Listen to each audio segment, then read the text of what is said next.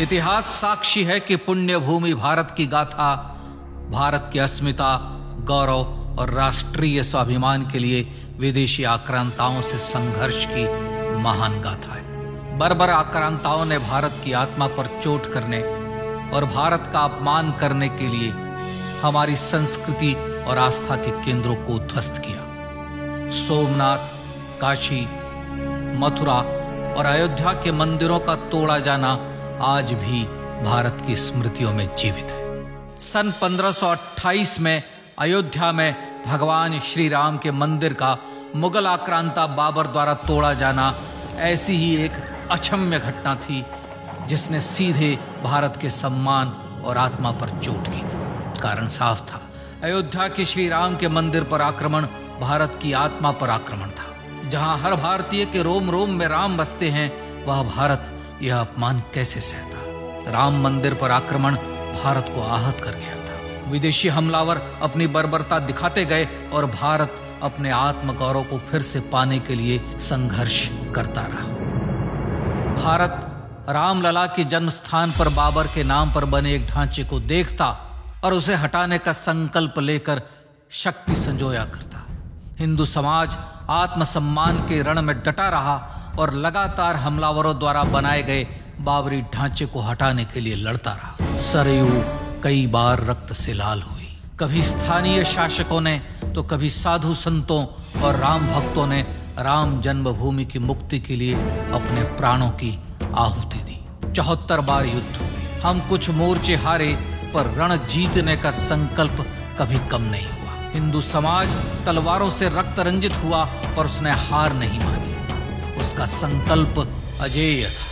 15 अगस्त 1947 को देश की आज़ादी के साथ सैकड़ों सालों से चले आ रहे इस संघर्ष में नई ऊर्जा और एक नया मोड़ है। अचानक 23 दिसंबर उन्नीस सौ उनचास को बाबरी ढांचे में श्री राम लला प्रकट हो हज़ारों राम भक्त दर्शन के लिए उमड़ पड़े।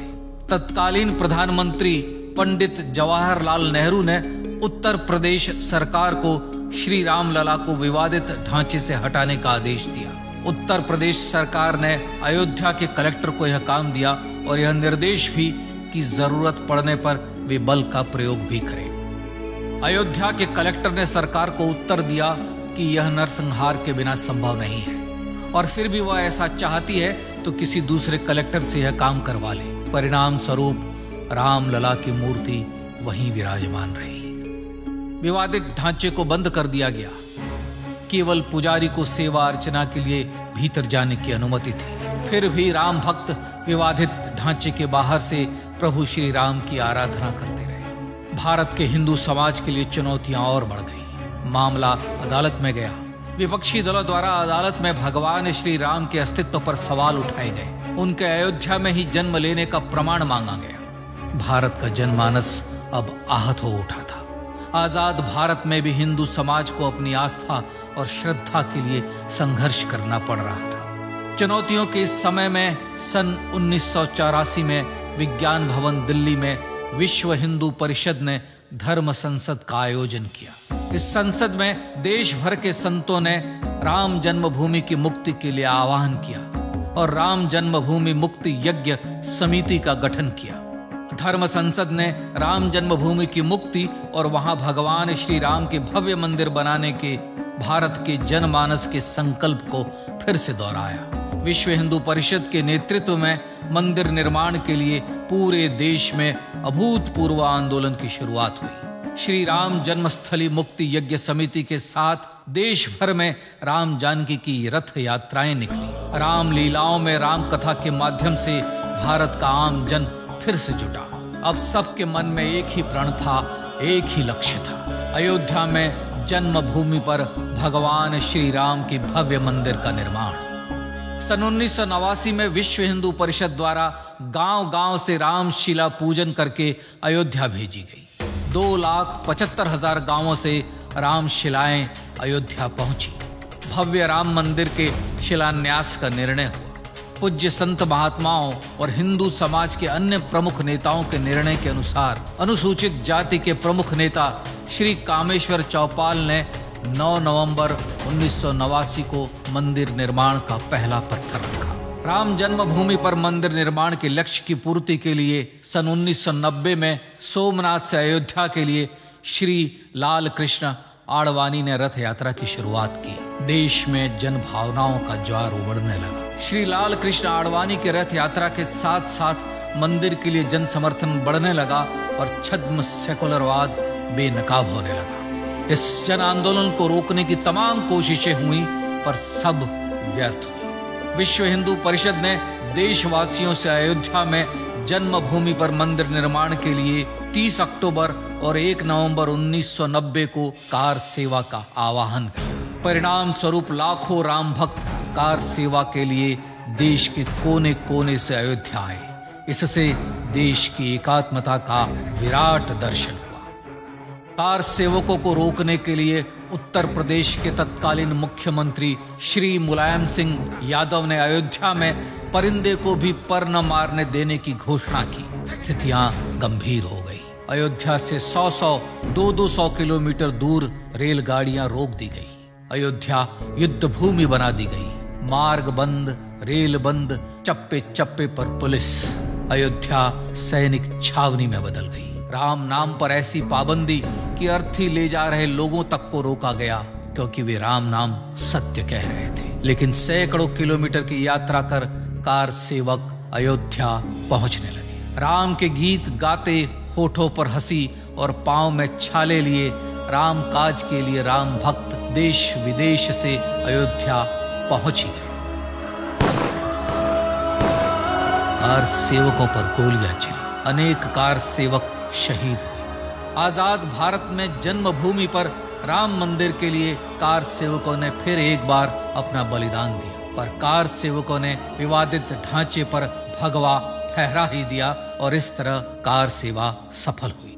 श्री राम जन्मभूमि आंदोलन ने भारत की सुप्त आत्मा को झकझोर कर जगा दिया था। विश्व हिंदू परिषद ने फिर एक बार 6 दिसंबर उन्नीस सौ बानवे को कार सेवा का आह्वान किया। राम भक्तों को कार सेवा करने देने के लिए अदालत में प्रार्थना की गई, पर अदालत ने कोई निर्णय नहीं दिया। परिणाम स्वरूप बौद्ध, जैन, सिख स्वामीनारायण संप्रदाय, गायत्री परिवार, हर पंथ, मत, विचार के हिंदू एकत्र हो गए। छूत अछूत का भेद मिटा, जाति की पहचान मिटी। हम सब हिंदू, हम सब सिंधु बन गए। राम सिंधु में ज्वार उठा और देखते ही देखते 6 दिसंबर उन्नीस सौ बानवे को श्री राम जन्मभूमि से बाबरी ढांचा सदा के लिए हट गया।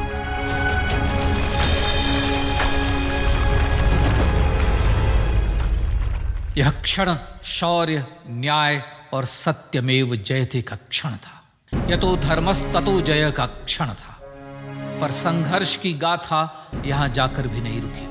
छद्म सेकुलरवादियों द्वारा भारत और भगवान श्री राम के इतिहास को झुठलाने के लिए अदालतों में चुनौतियाँ का सिलसिला चलता रहा, जो 1950 से चल रहा था। हिंदू सीखचों के बीच से गुजरते हुए भगवान श्री राम का दर्शन करने के लिए विवश थे। यह स्थिति थी आज़ाद भारत में श्री राम और राम भक्तों की। पर सत्य को तो जीतना ही था। आखिरकार देश के सर्वोच्च न्यायालय के पाँच जजों की खंडपीठ ने 9 नवंबर 2019 को ऐतिहासिक निर्णय दिया और यह कहा कि अयोध्या जन्मभूमि परिसर की पूरी सड़सठ एकड़ भूमि राम लला की और न्यायालय ने भारत सरकार को जन्मभूमि पर मंदिर बनाने के लिए एक ट्रस्ट बनाने का आदेश दिया।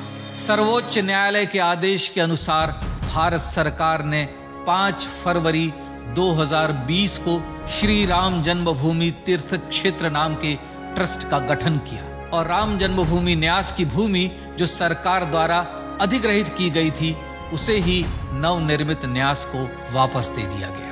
5 अगस्त 2020 को भारत के प्रधानमंत्री श्री नरेंद्र मोदी ने श्री राम जन्मभूमि तीर्थ क्षेत्र के अध्यक्ष पूज्य महंत नृत्य गोपाल दास, राष्ट्रीय स्वयंसेवक संघ के पूज्य सरसंघ चालक डॉक्टर मोहन भागवत एवं उत्तर प्रदेश के मुख्यमंत्री श्री योगी आदित्यनाथ की उपस्थिति में श्री राम जन्मभूमि पर भगवान श्री राम के भव्य मंदिर के लिए भूमि पूजन कर निर्माण कार्य का शुभारंभ किया। इस तरह लगभग 500 वर्षों से राम जन्मभूमि की मुक्ति के संघर्ष का पटाक्षेप हुआ। अपने आत्मसम्मान और राष्ट्रीय अस्मिता के लिए इतना लंबा संघर्ष विश्व के इतिहास में बेजोड़ है। श्री राम भारत की आत्मा, भारत की परिभाषा, हमारे राष्ट्रीय आदर्शों और जीवन मूल्यों के प्रतिनिधि मर्यादा पुरुषोत्तम हैं, जो हर हिंदू के होठों पर जन्म से मृत्यु तक रहे। बस यही हर हृदय में प्रार्थना होती है। राम, भारतीय राष्ट्रीय स्वाभिमान और आसेतु हिमालय से समुद्र पर्यंत तक जन जन को एकात्मता के बंधन में बांधने वाले रक्षा सूत्र है। अयोध्या स्थित श्री राम जन्मभूमि पर बाबर का हमला वास्तव में भारत के स्वाभिमान और राष्ट्रीयता पर हमला था। प्रधानमंत्री श्री नरेंद्र मोदी द्वारा श्री राम जन्मभूमि पर राम मंदिर का पुनः निर्माण न केवल बाबरी मानसिकता का पराभव है, बल्कि संपन्न, सुखी, सुसंस्कृत, सर्वशक्ति संपन्न स्वराष्ट्र का सूर्योदय भी। यह उस राम राज्य की दिशा में वह कदम है जिसकी अभिलाषा राज राजेंद्र चोल, कृष्णदेव राय, छत्रपति शिवाजी महाराज से लेकर महात्मा गांधी तक ने की थी।